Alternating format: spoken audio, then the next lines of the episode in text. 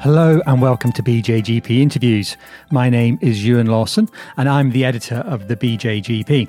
Now, we don't actually have an episode for you this week, so I'm just jumping on to give you a very quick update to let you know that we're taking a break for this week and for next week, but we'll be back again in um, in August with some more interviews, particularly bringing you uh, the latest research and how it translates into practice.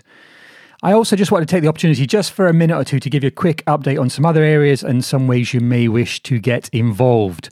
Of course, we also appreciate that you, uh, the primary care community, are very much in need of a break yourself. And I hope you're getting a chance to uh, relax and refresh, maybe get some time away from the clinic and all the other work, academic work that you may be involved in, as well as seeing patients. It has been quite the period of time and we fully appreciate just how hard you've been working and how difficult it has been for everybody in primary care. Doing an incredible job, uh, continuing all the work during a pandemic, delivering an incredible immunization program. Uh, and we hope that some of the articles and the research and the clinical practice and everything else, the viewpoints and opinions we bring you, can help make your job a little bit easier, help you do it uh, in a way that you want to do it. We know you want to do it and bringing the most excellent care to your patients.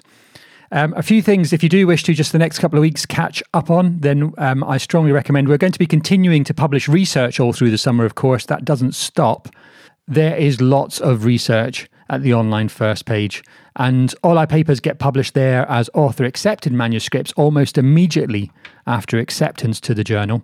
Those are not the formatted and the fully completed versions. And once we've been through the rigorous sub editing and copy editing process that they go through, the online first versions, the formatted versions, are then available there before they go into an issue. I do just want to give a little bit of a shout out to BJGP Life as well.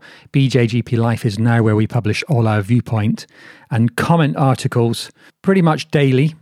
Uh, throughout the year, and then we select the best ones from there to go into the life and times section of the print journal um, we very much welcome if you if it's something you want to do. Very much welcome your summer reflections on practice and on the year that you've just experienced. Do get in touch um, and put your suggestions forward. Uh, you can uh, there is a page that you can submit and look at exactly what works at bjgplife.com forward slash contribute do take a look and we look forward to hearing from you. Um, another place that you can contribute as well, and this is very much what I'm keen to emphasize, is that you know getting involved is the very best thing that we want to happen. Um, you can submit e-letters as well at the at bjgp.org, and there's some interesting discussions going on there, particularly around Clare Gerada's article. Okay, so that's it. The final thing I'm going to say is if you do wish to get your print copy of the BJGP, don't forget to sign up, um, as it won't necessarily um, automatically happen these days.